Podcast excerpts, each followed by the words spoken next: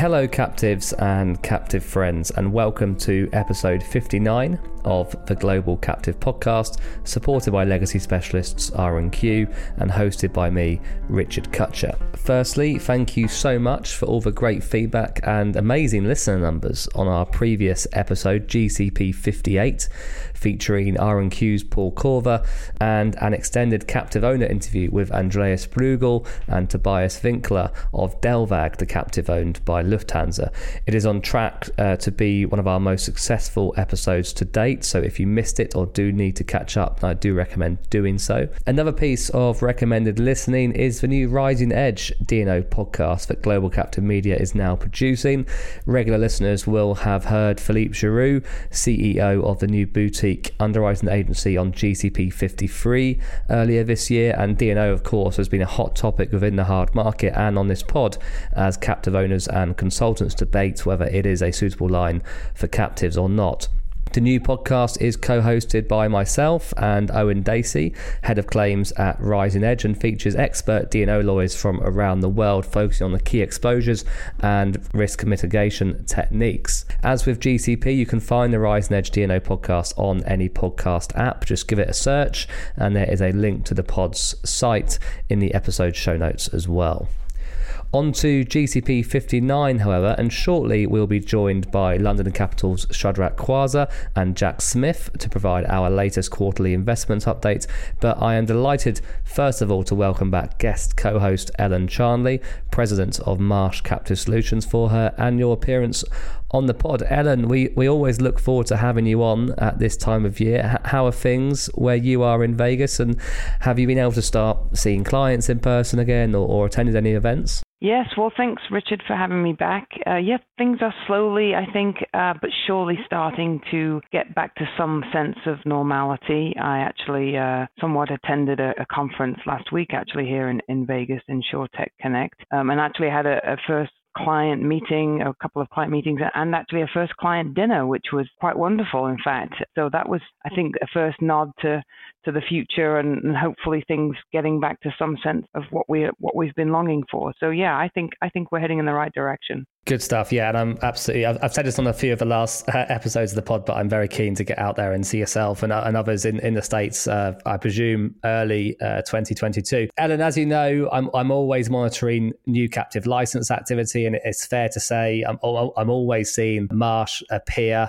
in, in, as as the manager of many of those new new formations. We know there's so many new formations all around the world at the moment. From your perspective, how are formation numbers looking so far in, in 2021 in comparison to what was already a, a record breaking 2020? Yeah, I mean, it, it was a record-breaking 2020, um, and I'm pleased to say that we're um, we're going at a similar pace in, in 2021. Just hot off the press through August 2021, we've formed approximately 80 captives, which is basically the same rate as we had in 2020. Great. So we're expecting another, you know, record-breaking year. I don't see that pace falling off, so it'd be something similar probably to um, to what we did in 2020, which is really quite extraordinary, really, if you think about it. Yeah, and how much of a challenge then has it been keeping up with that pace, keeping up with that demand, and, and the number of inquiries from clients? I'm sure you welcome that, that demand, but uh, how, how, hard is it to keep up, keep up the pace, and, and keep responding?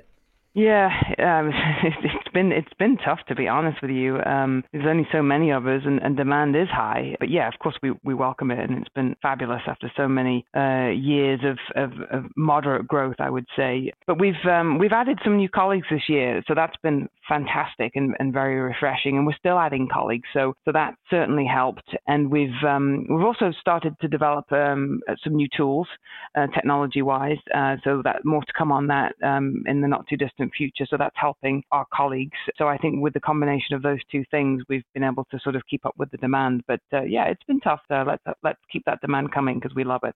Yeah, no, we, we all love it for sure. I mean, Ellen, it's all, it's always a great time to have you on on the pod, um, and the reason we do that, we've made this an annual fixture now for the last three years, uh, only only once in person so far, but we'll, we'll, get back to that. Is that this is the time of year the, the Marsh Captive Solutions annual Captive Landscape Report is published, and that was published in September this year. As ever, and I say this every year, a, a really great piece of work that I always read immediately uh, and will reference back to throughout the next twelve months and I recommend everyone involved in the captive industry to, to get a copy of that. Of course, there is mounting evidence, as we already knew, supporting what's happening with regards to that growth that we just talked about of new captives. Also, the growth of existing captives into higher retentions and to new lines. And there's loads of good data in the report on that. But was there anything in this year's research which uh, surprised you or, or you found particularly uh, intriguing? Yeah, well, thank you for your, your kind words about the report. We have certainly tried to um, to make it um, insightful, and over the years, we've we've certainly um, pared it down. It used to be um, the size of a big doorstop years and years yeah, ago, yeah. and we've, certainly, we've, certainly reduced the size, so it's a, it's a simple read for,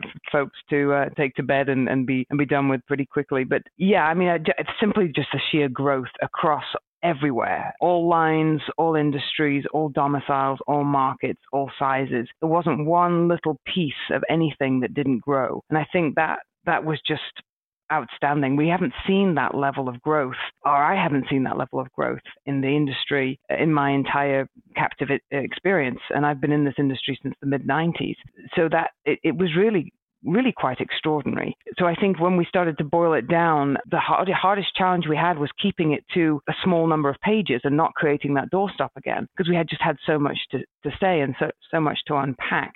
I think perhaps oddly, the one thing I thought that we would see more of would be a little bit more interest in in pandemic risk. Yeah. And and we didn't really see that, which was quite interesting. We thought we, we sort of teased it out a little bit last year and we, we did some some numbers and we started to investigate how many captors were actually riding some form of pandemic risk. And we did have some, but we thought there was going to be a little bit of momentum into having more captives writing some form of pandemic risk this year, or in 2020 rather, and, and we didn't really see an uptick in that. And um, I was quite a little, a little bit surprised about that. Um, I think people have prioritized other other uses of the captive and, and other and other spends, uh, other insurance spends. So um, I, am not entirely sure that that is going to going to continue. So I was a little bit surprised about that. Yeah, no, that, that is a surprise actually, and it's something that I hadn't really picked up on from from reading it. Because as you say, there was a, a significant section of the report dedicated to that in the 2000 in the 2020 report, looking back on on 2019, and, and the report shows, however, the, the captive premium in your book, as you mentioned, has increased over the past four years. And particularly interesting, I thought, with the correlation really tracking the global insurance composite pricing change in that period as well. And, and that same chart shows global insurance prices have started to drop somewhat in 2021. We've heard how the market does seem to be cooling down a little bit in terms of in terms of premium pricing.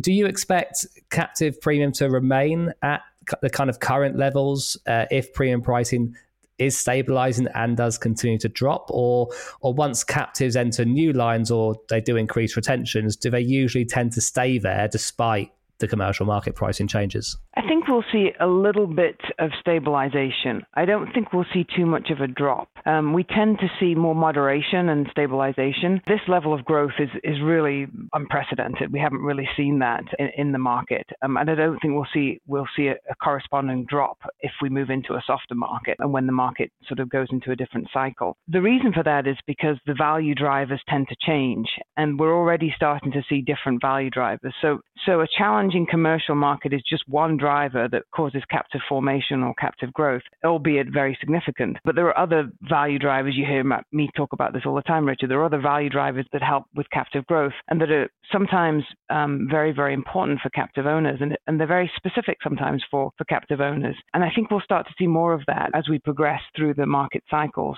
You know, one of the drivers that is going to become more and more important is, is ESG and we're already seeing that, and that is almost completely unrelated to market market pricing. Yeah. And so I think that driver didn't exist 10 years ago and there'll be other drivers that pop up that help keep captives top of mind for organizations and we'll see that. So I think what will happen is that the market cycles will change, but captive growth and captive premium will likely stabilize when the market softens, but probably won't drop off. Excellent. Well, we do often hear that once premium finds its way into a captive, it's usually harder for it to come out, particularly if it is or has been a successful line of business. We will discuss the report further with Ellen a little bit later, including uh, non traditional lines, driving new formations, and booming cell business as well. But now let's get our third quarter investment update from London Capital. This time, Shadrach Kwanza, Executive Director, is joined by Portfolio Manager Jack Jack Smith to discuss the macroeconomic highlights from the previous three months, inflation and stagnation, and what captive investors should be considering in the next quarter.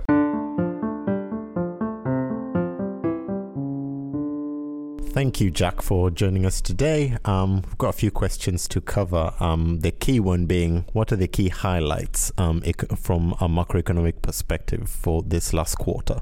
Happy to uh, to be here. Thanks for having me on. So it's been a, a busy few months, really. Um, we're still obviously navigating the, the post COVID world after lockdowns. Economies are reacting as pent up demand is released and the strains and, and longer term effects of, of the shutdowns that we went through um, are being brought to light now and the impacts of the, those scenes. So, most importantly, I think, is the realization now that peak growth is probably behind us. Um, and that's the case across most advanced economies. So, in the US, for example, um, after contracting 3.4% last year, GDP is now expected to grow around 5.5% this year, but every quarter is a, a lower growth than, than the, the previous. And, and, next year, growth is set to fall down to around 4% and then tail off towards the end of the year back towards 2%, which is in line with the long term trend.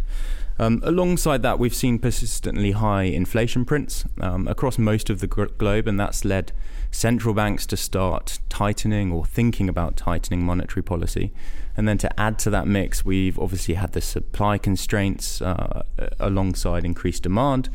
And that's led to severe moves in energy markets, especially natural gas, where I'm sure you've seen um, prices have tripled over the last three months. We've also seen some uh, some news out of China surrounding policy and regulation, and that's had a significant effect on, on many asset prices. And in the US, the Treasury has had to contend with the, the debt ceiling limit, which has added a, a, another aspect of volatility.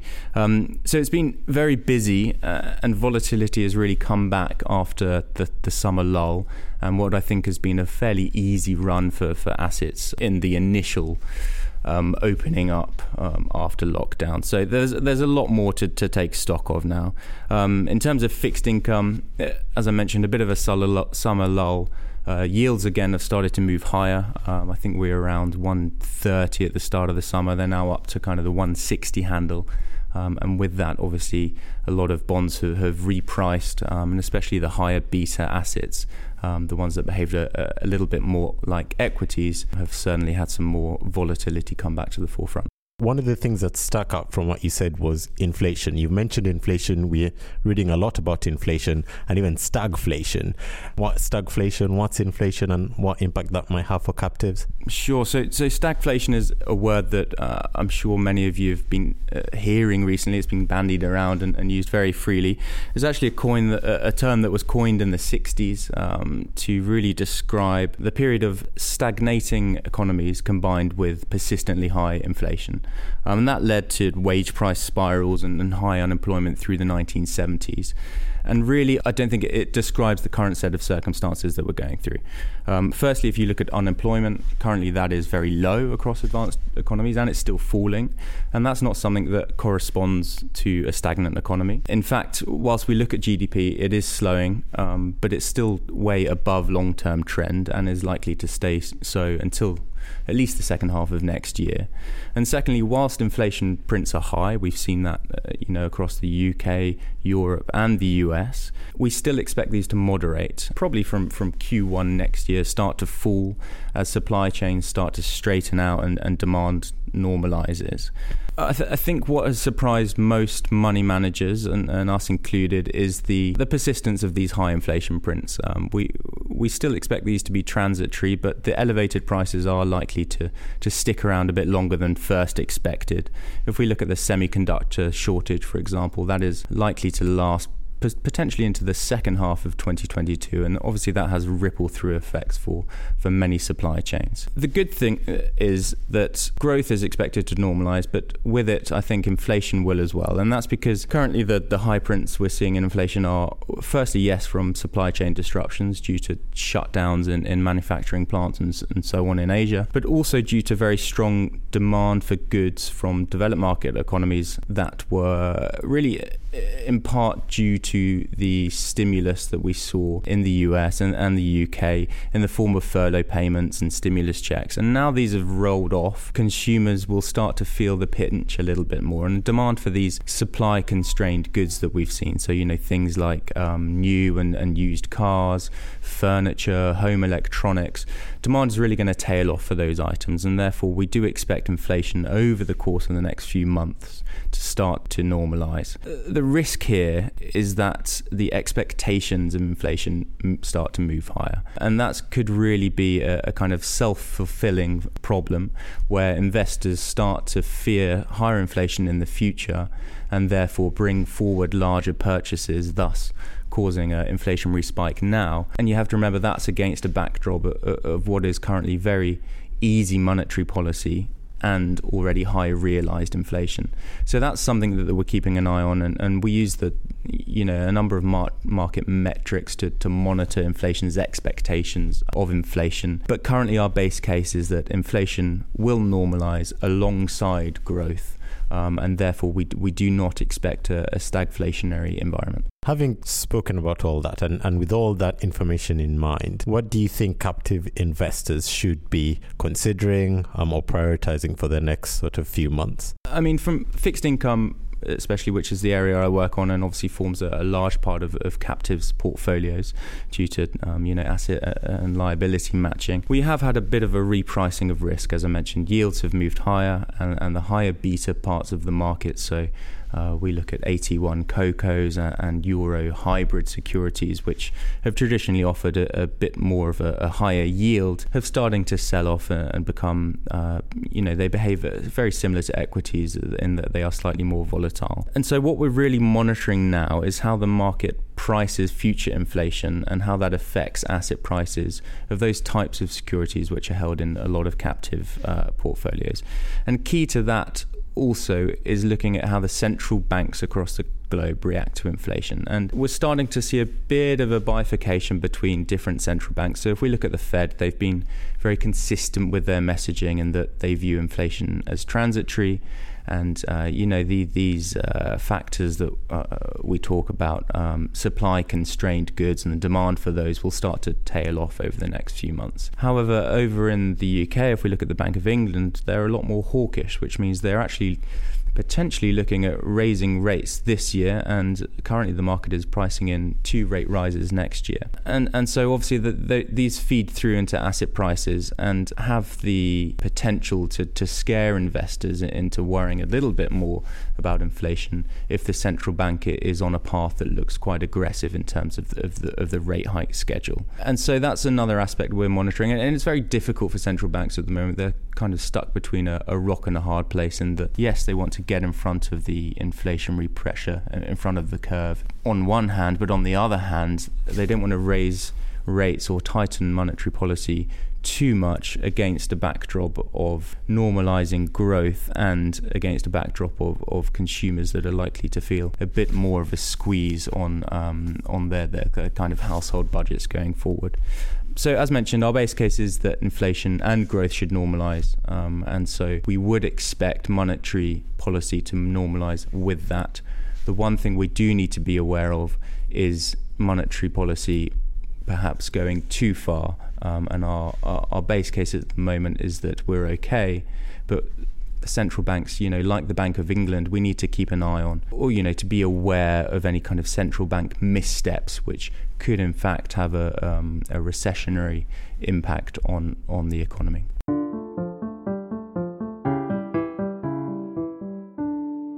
The Global Captive podcast is supported by R&Q, the award-winning provider of exit solutions for legacy liabilities and companies in runoff.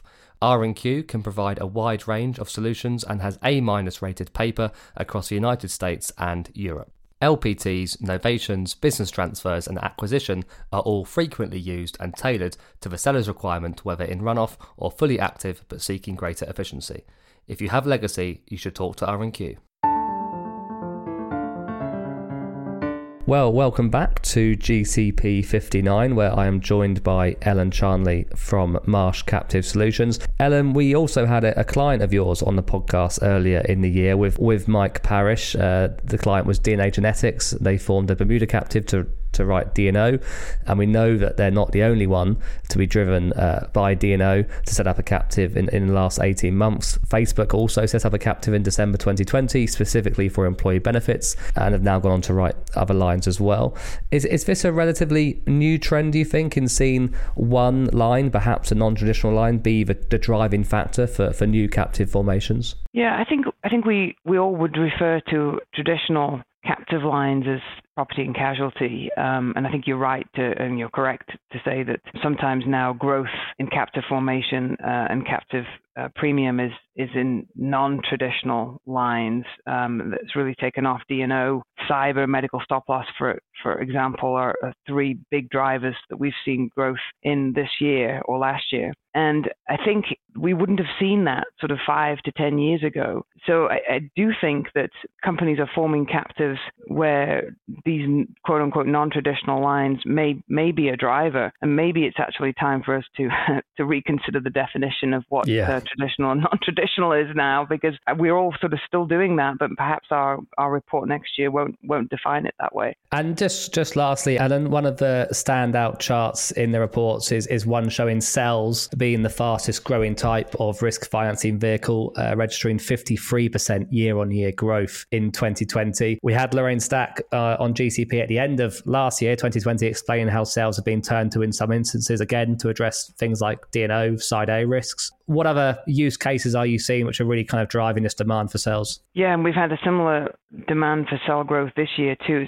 Similar similar level um, on track again for a record number of cell formation. Uh, D&O is certainly one of those risks for for cell cell formation. It makes a lot of sense, but we're seeing it across all sorts of lines. Property, for example, auto, medical stop loss, some of the other risks like uh, credit life. But one one other, other area of growth that we're seeing, generally speaking, for cells is sort of MGU, MGA type cells, uh, where they take a piece of their their book and they want to um, form a cell for their for their for their own business. So a lot of that type of formation is happening. Um, so I, th- I, think it's across all lines, to be honest with you. Generally speaking, it's uh, as, as, you probably know, it's slightly quicker and potentially cheaper mechanism uh, to get to get into the captive arena. And uh, in a challenged market that we're in right now across many lines, many organizations are seeing it as a, as a faster mechanism to, to get some skin in the game. So um, I don't see the cell growth tapering off anytime soon. Yeah, it's interesting, Alan. You mentioned the MGA and M- MGU usage as well, because it's, it's, it's tended to be an area that us, myself, and us on the Global Captive podcast have almost shied away from because I don't see it as traditional captive business. But you're right, it is increasingly, they are increasingly turning to, to cell structures to utilize, to take their own skin in the game as well. It probably is an area that we need to start getting a bit more familiar with on the Global Captive podcast. I'll add that to my list for uh, for 2022. And we, we, of course, did have another one of your clients on podcast earlier this year, Canon USA, talking about using the cell captive in, in DC for, for third party risk, which was a great episode as well. But that is all we have time for in GCP 59. Thank you to Shadrach Kwanza and Jack Smith of London and Capital for our latest investments update, and Ellen Charnley, President of Marsh Captive Solutions. Ellen, it's been an absolute pleasure having you back onto the Global Captive podcast. Thank you very much. Always happy to be here. Thanks, Richard. Stay safe, stay well, and see you next time, captives.